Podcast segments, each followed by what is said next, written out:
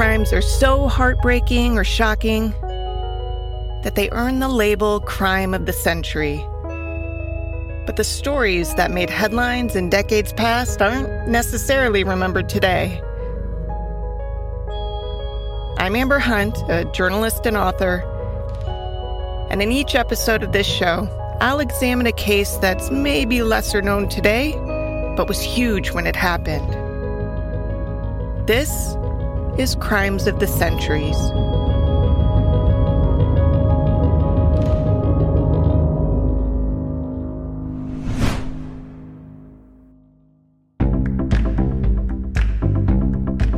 Rebecca Schaeffer had been waiting for a break like this for years. As she rushed around her Los Angeles apartment, picking out the right clothes and deciding how to style her mane of tousled brunette hair, she tried to keep her nerves in check. Francis Ford Coppola. She was just hours away from auditioning for a role in a friggin' Francis Ford Coppola movie. How cool was that? When the doorbell rang, her muscle memory might have triggered her to try for the intercom and ask who it was, but the intercom was busted. Besides, she was expecting someone at any minute. I mean, really, they should have been here by now. A courier was headed to her place with the audition script she needed, and she couldn't leave for the audition without the audition script. So she hopped downstairs and opened the door. After the gunman's bullet entered her chest and she found herself splayed on the floor of her entryway, Rebecca let out a blood curdling scream, asking, Why? It would be a question echoed by the rest of the country in the weeks and months that followed, a question that ultimately would trigger a series of laws nationwide meant to finally protect people from stalkers. This is hard copy. I'm Perry Nolan. And I'm Terry Murphy. He came out of nowhere and killed for no other reason than he wanted to get close to a celebrity. Rebecca Schaeffer was a beautiful young TV star featured in the program My Sister Sam, but like John Lennon, Rebecca was stalked and shot down right outside her home, a frightening and senseless crime. Rebecca had always dreamed of fame, but not like this. She'd been born in 1967 in Oregon to parents Benson and Dana Schaeffer. Benson was a child psychologist, Dana a writer. Rebecca would be their only child. She was bright, pretty, precocious, and really the heart of the family. We were very lucky as a family. This is her father, Benson, in a 2020 special. Each of us had a very close relationship with Rebecca, and uh, what can I say? I adored her. She spent her earliest years in a little Oregon town called Eugene, where her parents noticed from a young age that if Rebecca set her mind to do something, she got it done. She wasn't the type to get derailed. Her father tells the story about potty training. He said his wife one day, when Rebecca was about two and a half, said, Do you think you could keep your diaper dry? Rebecca said she thought she could, and then she did.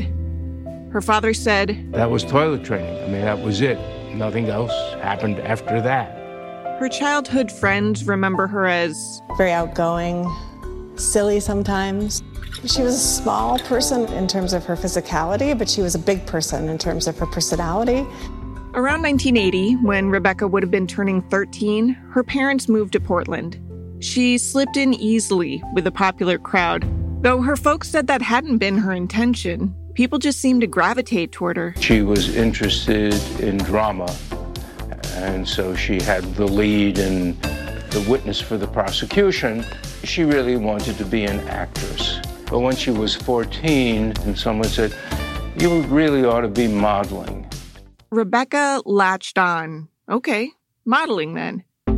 She showed up at a Portland agency run by Nanette Troutman, who also talked to 2020 for a 30 year retrospective piece. One day, this little girl walked in, fresh face, just magical effervescent, charismatic. And before she even said a word, I just knew she had it. She might have had the elusive it, but she was missing a few inches in height as far as high end modeling was concerned. Rebecca was five foot seven, which is taller than the average American woman by three inches, but shorter than the minimum generally required for modeling, which was five foot nine. She still got some commercial gigs, posing for local catalogs and such, but she couldn't quite get her career off the ground like she wanted. And she even tried to switch gears and model in Japan instead, but she just wasn't gaining traction, which really was fine by her because it just validated that her gut instinct had been right all along. She was meant to act, not to model. And she was antsy to get started. She was only 16 years old when she left her parents, left Oregon, and moved to New York in hopes of becoming an actor. With her folks' support and tuition help, she attended the Professional Children's School, an academy for aspiring actors in NYC, while trying to get her career off the ground. It didn't take long. From a Nightline special, almost immediately, she landed a role in the soap opera One Life to Live. It's not like we know each other real well or anything. Annie, I mean, come on, would you get yourself together? I mean, aren't you liberated or anything? Liberated enough to tell you where you can get off, buddy! She nailed little roles here and there, like as a guest star on the Steven Spielberg TV anthology Amazing Stories. Her IMDb page also includes a TV movie called Out of Time, in which actor Bruce Abbott plays a time traveling cop who buddies up with his grandfather in the past, played by Bill Maher. It's rated a 4.4 out of 10 and looks awful. I desperately want to see it. But her big break came the year she turned 19 when she was cast in a sitcom alongside Mork and Mindy legend Pam Dawber. At first, the show was going to be called Taking the Town, according to early newspaper interviews with Dawber. Mork and Mindy had been such a success that Dawber needed to put some distance between that role as Robin Williams' foil and her next project. Mork and Mindy ran from 1978 to 1982, after which Dawber only took a smattering of roles. Finally, she told reporters, it was time. The show she signed on to would be about her character, a commercial photographer named Samantha Russell, nicknamed Sam, and the upheaval caused in her life by her much younger sister's sudden arrival to her home in California. The teenage sister character, called Patty Russell, was to throw a wrench into Sam's comfortable life. Cue the hilarity. By the time the show debuted, it had been renamed to My Sister Sam and was an immediate hit. Reviews by TV critics at the time almost seemed to warn that Rebecca stole the show. She had good comedic timing.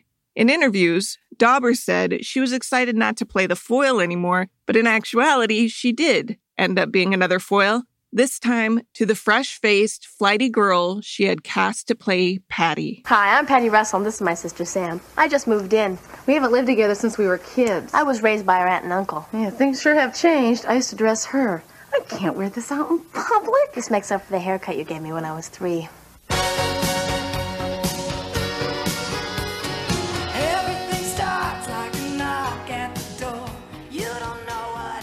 Dawber didn't seem to mind that people seemed more drawn to Rebecca than to her. In fact, she really seemed proud of her newbie co star. Rebecca told reporters that, though she admitted it sounded cheesy, Dawber really did feel like an older sister to her. The show's first season was a ratings hit, landing in the top 25. Rebecca was suddenly thrust into the spotlight. I mean, she was on the cover of 17 magazine. She was asked to support programs along veteran TV stars to encourage kids to stay in school and off of drugs. She even co hosted a Thanksgiving Day parade on TV. Happy Thanksgiving. I'm Rebecca Schaeffer and real excited to be doing this parade. And it was all happening so quickly, and she seemed genuinely flabbergasted when she started receiving fan mail. Like, why would anyone want to write me? This is Sue Cameron, a former columnist with The Hollywood Reporter. The first time I saw her answering fan letters, she said, Look, look, I'm getting fan mail and it's great. And they're telling me their problems and I'm answering them back and it's wonderful. And I went, Wait a minute. You're answering them back? You can't do that. And, and she said, Oh, no, but I love it and it's really fun for me and they want to be friends. And I went, Wait, they're not your friends.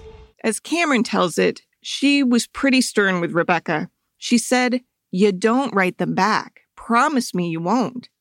Rebecca thought she was being ridiculous. She promised nothing.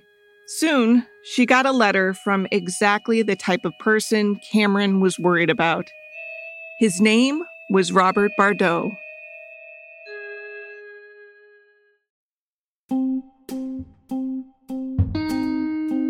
When My Sister Sam debuted, it caught the attention of a teenager living in Arizona. Robert Bardo would later recall that he'd been watching something else, Magnum PI maybe, when a commercial for the new Pam Dawber show appeared. The younger sister character immediately caught his eye.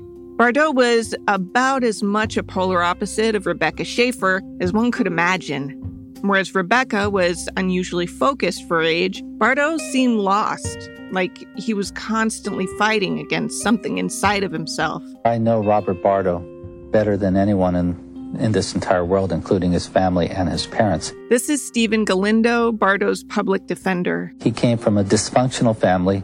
Uh, some of the other family members were also mentally disordered. Bardo lived with his parents and six brothers and sisters in Tucson, Arizona. Bardo's father said he and his wife were routinely called into school to talk about some issue or another that Robert was having. Kids were picking on because of his appearance, his hair, his clothes.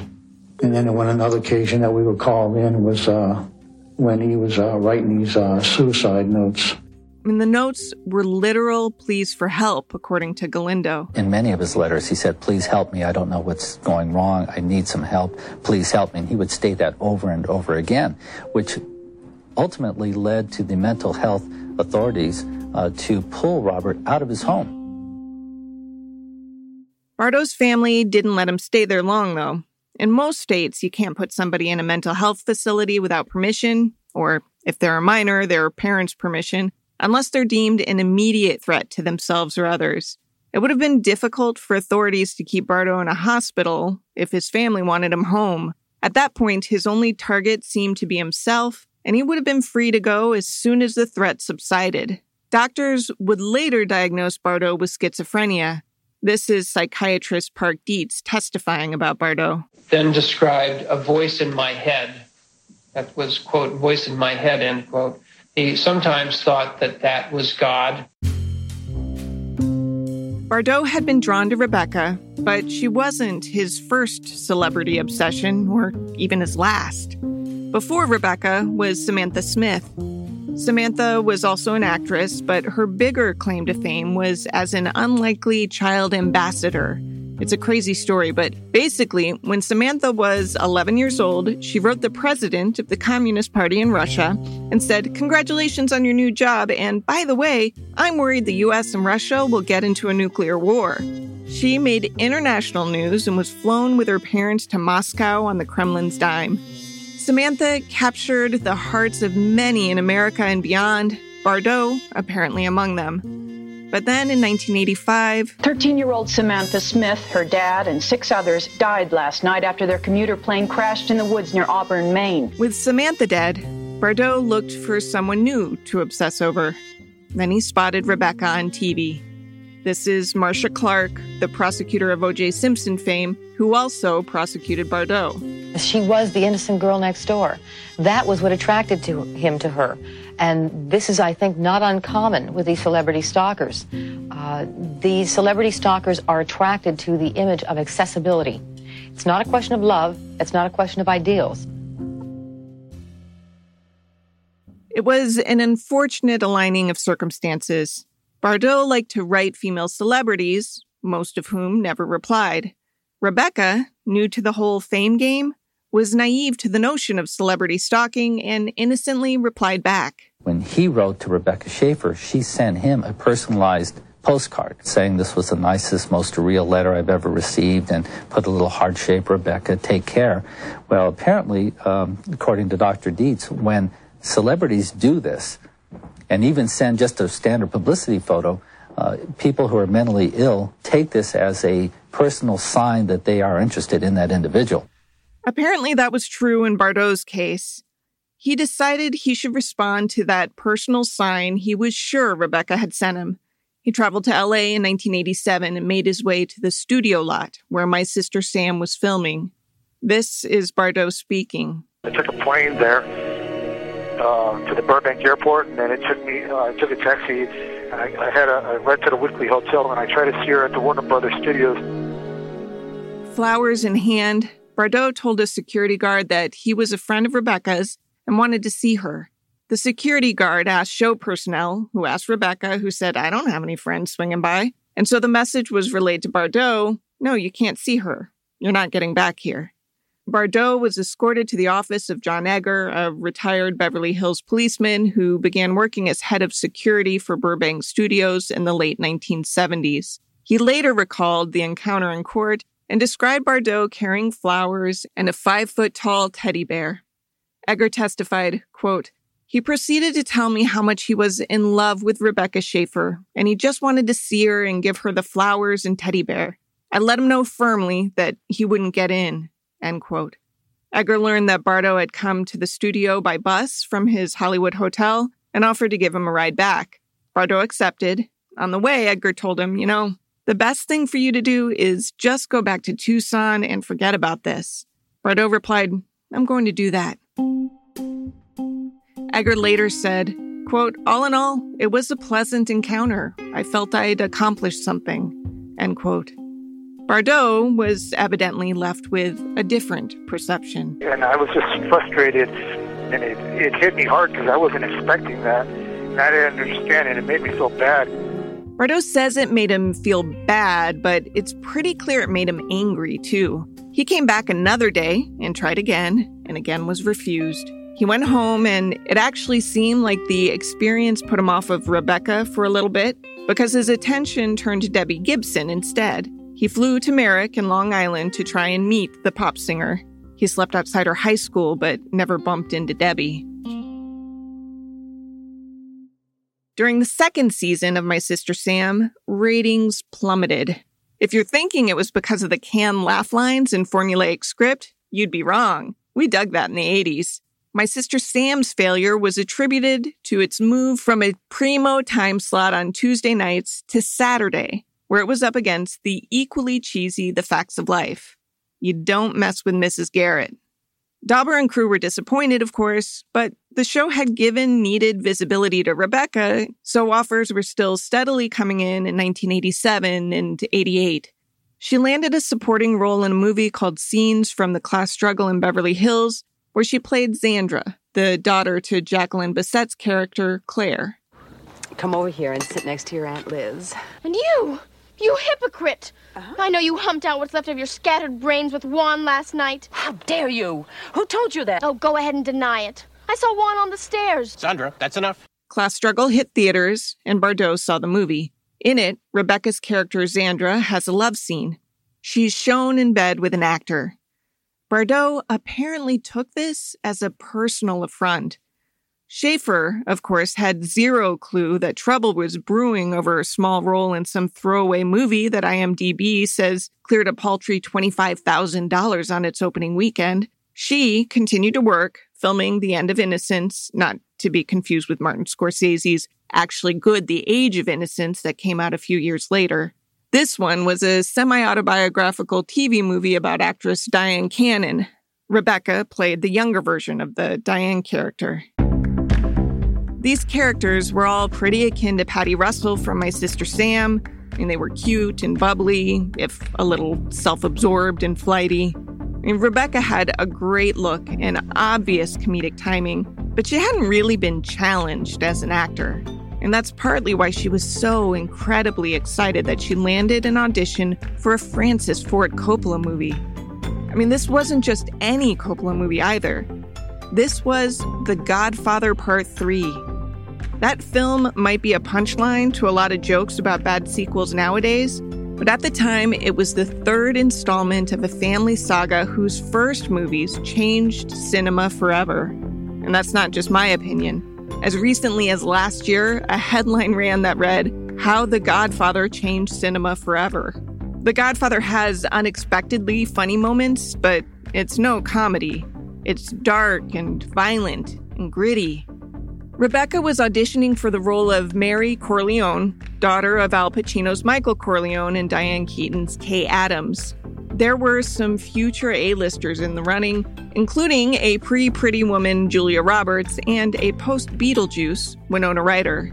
As Rebecca shared the news, Rebecca called excited to tell us that she was to be auditioning for Godfather 3. She had no idea that a man she had never met was going to change everything.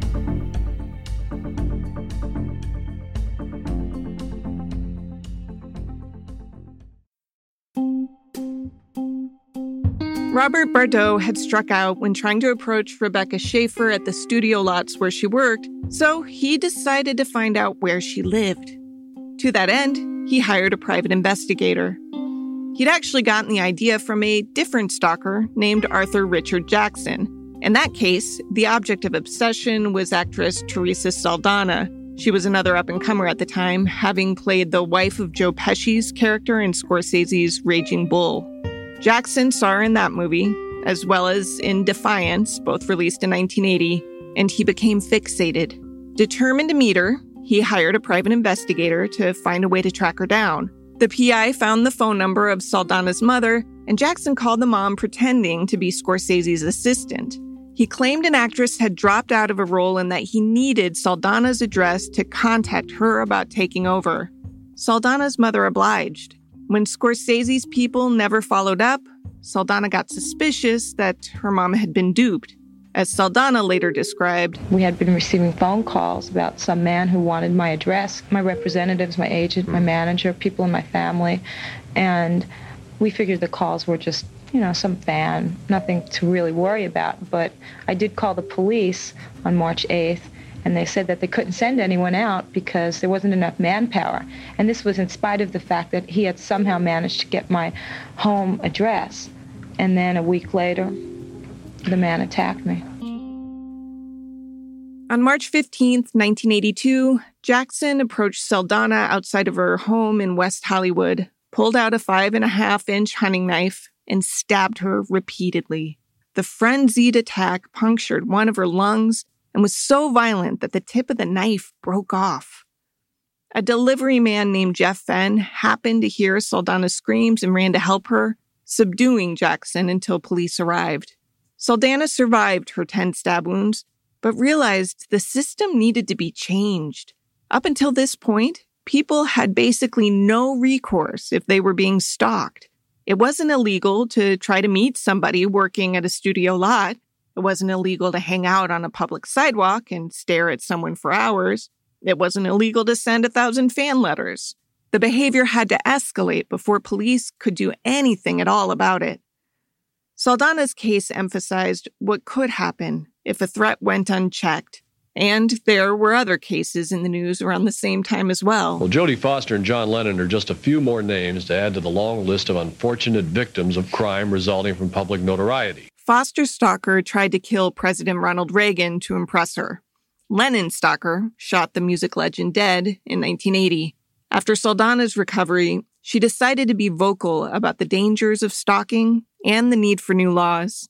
She starred in a TV movie about her ordeal called Victims for Victims, the Teresa Saldana story, and she founded a support group for survivors of violent crime. At the time when I was attacked, I really tried very actively to find another victim who would be able to come to me and, and talk to me and just somehow relate to me, having themselves lived through it.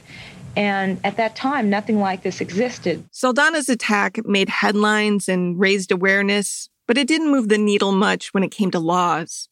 Jackson, her attacker, was sentenced to 15 years in prison. Robert Bardo apparently looked past the whole imprisonment part of the story and focused instead on the ingenuity. Hiring a private investigator sounded genius. Bardo reached out to one in Tucson and told him he was trying to reconnect with an old school friend. Private detective Anthony Zinkus said, Yes, he wanted to locate a woman that might be in the Los Angeles area. He said the person's name was Rebecca Schaeffer. Now, some veteran actors had learned the hard way not to use their real home addresses on things that might become publicly available. Even Pam Dawber, Rebecca's TV co star, had learned to be protective of her address because she'd once had a stalker early in her career. But Rebecca didn't see herself as a celebrity, not yet anyway, and she didn't take those kinds of precautions. The private investigator in Tucson was able to pay another PI in California to look up Rebecca's home address via her driver's license. And that was it. Bardo paid $300 for the information got his unwitting brother to buy him a gun for about the same amount, and then made his way to California. Remember, all of this was supposedly sparked by a suggestive scene in a crappy movie. When Rebecca's attack was first reported, it sounded as though Bardo rang the doorbell, Rebecca answered, and he shot her straight away. But it turned out it wasn't that straightforward. First, he took the bus to her street. Then, to make absolute certain he knew which place was hers, he showed her photo to people on the street and asked where she lived. The neighbors weren't particularly helpful. Bardo kept at this for hours until he finally built up the courage to approach the door of Rebecca's Tudor style apartment. From hard copy He rang the bell and Rebecca came out. She had a brief but pleasant chat with him and he left feeling thrilled. It could have ended there, but it didn't. According to the tale he later told police, Bardo remembered that he had brought a CD of U2's album The Joshua Tree that he had meant to give Rebecca. He loitered outside her apartment for about an hour and then rang the doorbell again. This time, she wasn't as friendly. In addition to the CD, he had what was later described as an assassin's kit that included extra bullets and a postcard from Schaeffer. In a police interrogation, Bardo described firing the gun, being spattered by Rebecca's blood, and watching her fall to the ground. Blood hit her. She's just screaming. Why? Why? She's screaming. She's just straight screaming. Why? Why? The bullet pierced Rebecca's heart. Bardo fled the scene and returned by Greyhound bus to Arizona. Back in Los Angeles, the hunt was on for the killer. As the murder of Rebecca Schaeffer began making headlines nationwide, Los Angeles homicide detectives canvassed the actress's neighbors, hoping to find clues pointing to her killer. This is Court TV. Several of them had said they had seen the man kind of lurking around the apartment all day, kind of fidgeting, uh, nervous. A frightened neighbor who didn't want to be seen said her husband spotted a suspicious man near Schaeffer's building. He was coming from Beverly, and he was on the other side of the street. Officers had a description, but nothing more. Then Bardo made things easier on everyone.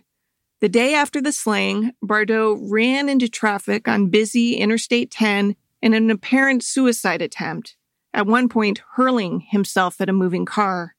He wasn't hurt, but his antics did draw the police. While he was being arrested on the freeway off ramp, Bardo allegedly began to cry. According to an officer who'd arrived at the scene, I got there and uh, he was screaming, I killed Rebecca Schaeffer. In trial, Bardo's lawyers would claim that he had no intention to kill Rebecca. It wasn't something he'd set out to do. But when she was less enthusiastic seeing him at her door the second time, he snapped. Dr. Park Dietz testified that Bardo was schizophrenic. It was an effort to argue that Bardo didn't deserve a first degree murder conviction. First degree means planned with malice, which in California could have meant the death penalty. Bardo's lawyers knew that it'd be tough to argue it was unplanned, largely because of this. By the end of June, he wrote his sister Arlene a letter in which he stated, I have a fixation with the unattainable, and I'm going to eliminate that which I cannot obtain. What he indicated at the very end of the letter was the most chilling of all, which was like a grave marker, and it said hint colon 1967 to 1989. 1967 is the birth date of Rebecca Schaeffer.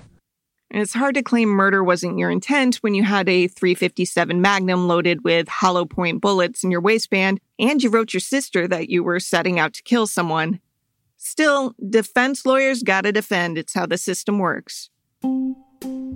Bardo's lawyers didn't have him plead guilty, but they did try to lessen the sentence. They thought they'd fare better if the case was heard and decided by a judge rather than a jury. Some people don't know you can request such a thing, you're entitled to a jury of your peers, but you can also opt out of it and leave it up to a judge. Bardo's lawyers figured it would be hard to convince a jury of 12, most of whom weren't likely to be learned in the nuances of mental illness, that Bardo didn't deserve to die. They thought they would fare better trying to convince just one person. the judge, a legal expert who had been there, done that, and was more likely to keep emotion out of his verdict. Because Bardo waived a jury trial, prosecutors agreed to take the death penalty off the table. Bardo pleaded not guilty by reason of insanity, the argument being that Bardo had a mental defect that began in his youth and kept him from being able to develop the intent to commit the crime. As ABC News reported, the trial of Rebecca Schaeffer's stalker, Robert Bardo, was a huge deal. It was covered wall to wall by newspapers and television. On hard copy, Hollywood's worst nightmare. Now Rebecca's accused killer is on trial. He was also the subject of an episode of Law and Order. Dr. Dietz testified about his diagnosis and told the judge that Bardo had been abused as a child at the hands of one of his siblings. He rehashed the suicide attempts and letters. He said that when Samantha Smith died in that 1985 plane crash, Bardo believed he was somehow to blame. He considered other celebrity stalkers idols of sorts. Dietz had testified in the trial against John Hinckley Jr., the man who shot Reagan to supposedly impress Jodie Foster. When Bardo learned Dietz had interviewed Hinckley, he asked all about him, the way someone might ask about, well, a celebrity. Bardo asked, Did he seem normal, like me? There were times when he was said to yell and to moan. He compared himself to the family cat. He had told his counselor, Mr. Hickman, that he had compulsions to kill someone. He also wrote that when he listens to the radio, he is possessed by it. And remember how Bardo had returned to Rebecca's house to give her a U2 CD? This is from an episode of Inside Edition. Perhaps the most bizarre revelation centered around a song on the Joshua Tree album by Irish rock group U2. Bardo told the psychiatrist the lyrics in the song Exit somehow told him his destiny. The lyric Pistol Weighing Heavy gave him his idea for the mission. Then the defense attorney actually played the song in court. As the song played in the courtroom, Bardo rocked in his chair, banged his head to the beat, and lip synced to the lyrics. In October 1991, two years and change after Bardo killed Schaeffer, the trial wrapped. The time has come to make a decision. I find the defendant guilty of first degree murder, both as premeditated and lying in wait. And I find the special circumstance of lying in wait in that he killed intentionally while lying in wait to be true. The sentencing was perfunctory. Bardo was sentenced to life in prison without the possibility of parole. Rebecca's parents told reporters, "It's over. It's over. He'll be he'll be in there for the rest of his life. Thank God." Will it give you some kind of peace? I think it will. About a year and a half after Rebecca's death, California became the first state in the country to pass an anti stalking law. It wasn't all due to Rebecca's case by any means. News stories at the time also talked about Michael J. Fox having received literally thousands of letters by a fan pissed off that he'd married Tracy Pollan. And there were, of course, countless cases involving non celebrities. Ed Royce, then a state senator from Orange County, had been trying for years to get a stalking law passed because six women in his district had been killed within a year by their ex husbands or ex boyfriends. Each of those women had had a restraining order, but the order had no teeth. So Rebecca's death wasn't the catalyst of the law, but it was the catalyst of the law being adopted. It was so high profile and tragic that it lit a fire under lawmakers' butts to finally do something. The very first arrest made under the new law happened in August 1991. I mean, the case is nuts. A 30 year old man named Mark Bleakley was charged after harassing his 26 year old ex girlfriend for months. It started with love notes and teddy bears left on her bed, and then things got steadily creepier. He would sneak into the woman's home, bypassing her security system, to move stuff in her room, just so she'd know he'd been there. He would follow her while driving around, sometimes in rental cars, to confuse her. He doused her car in acid and slashed her tires. He smashed friends' windshields and scrawled the ex girlfriend's name ominously across the shattered glass. He also stole her German Shepherd and then sent Polaroids of the dog to her house to taunt her. It's hard to imagine that this had been legal at any point, but until the stalking law passed in the wake of Rebecca Schaeffer's death, the ex girlfriend had little recourse. Bleakley was sentenced to probation, violated it by harassing the woman again, then sentenced to three years in prison. By 1999, the last time he made headlines, he had married, beaten his wife, been charged with domestic violence, and skipped bail. I was curious what became of him, so I turned the tables a bit and did a little digging of my own. He's had several more stalking and domestic violence convictions in the interim.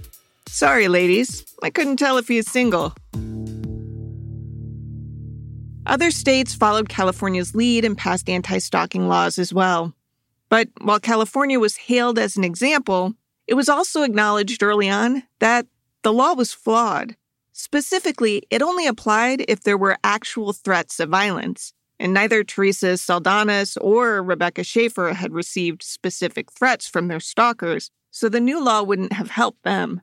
After Nicole Brown Simpson and Ron Goldman were killed in 1994, domestic violence was in the spotlight again, as was Marcia Clark for that matter and a prosecutor named Rhonda Saunders established the Stalking and Threat Assessment Team for the LA District Attorney's Office and the LA Stalking Task Force.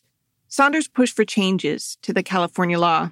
It's been modified incrementally, but the gist is that now the victim only needs to be in reasonable fear for his or her safety or the safety of their immediate family to establish stalking as a crime. As Saunders told Court TV, the elements that we have to show to prove stalking is that the stalker repeatedly followed or harassed the victim. And harassing could be anything from sending unwanted flowers, sending dead flowers, leaving a 9 millimeter bullet on the doorstep of someone's apartment. It's a series of acts that place a victim in, in fear, in horror, in terror. It's a crime of mental terrorism. Rebecca was buried July 23, 1989, in Portland, Oregon. Her parents had to press forward without their only child. It forever changed their lives. Her mother, in fact, just a few years ago, wrote and performed a one woman play called You in Midair Elegy for a Daughter. In an interview about the show, a reporter asked her if it brought her any comfort knowing that her daughter's legacy would forever be tied to stricter privacy laws.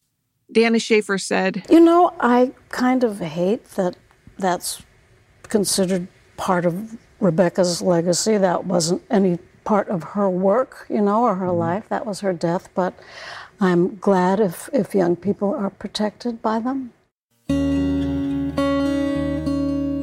We often assign meaning to tragedies in the aftermath. It's one of the ways we humans cope and try to make sense of the senseless. But as her mother says, Rebecca never signed up for this. She didn't raise her hand and say, Hey, I'm down with my life ending if it might help others. Maybe she would have if given the choice. But the bottom line is, she was just a young woman doing nothing more than pursuing a dream and opening her front door. There's no making sense of that.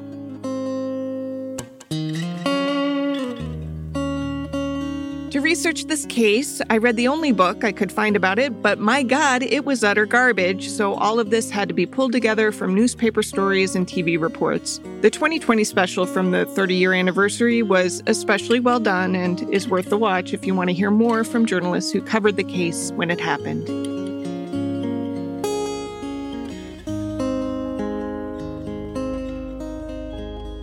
Crimes of the Centuries is a production of the Obsessed Network. To learn more about its shows, go to obsessednetwork.com. This case was researched by me, Amber Hunt, and produced by Garrett Tiedemann. Original music is by Bruce Hunt and Andrew Higley. Other music comes from Blue Dot Sessions. If you like us, help us out by rating and reviewing us on Apple Podcasts. For more information or to recommend a case, go to centuriespod.com. On Instagram and Twitter, we're at centuriespod and check out the Crimes of the Centuries podcast Facebook page.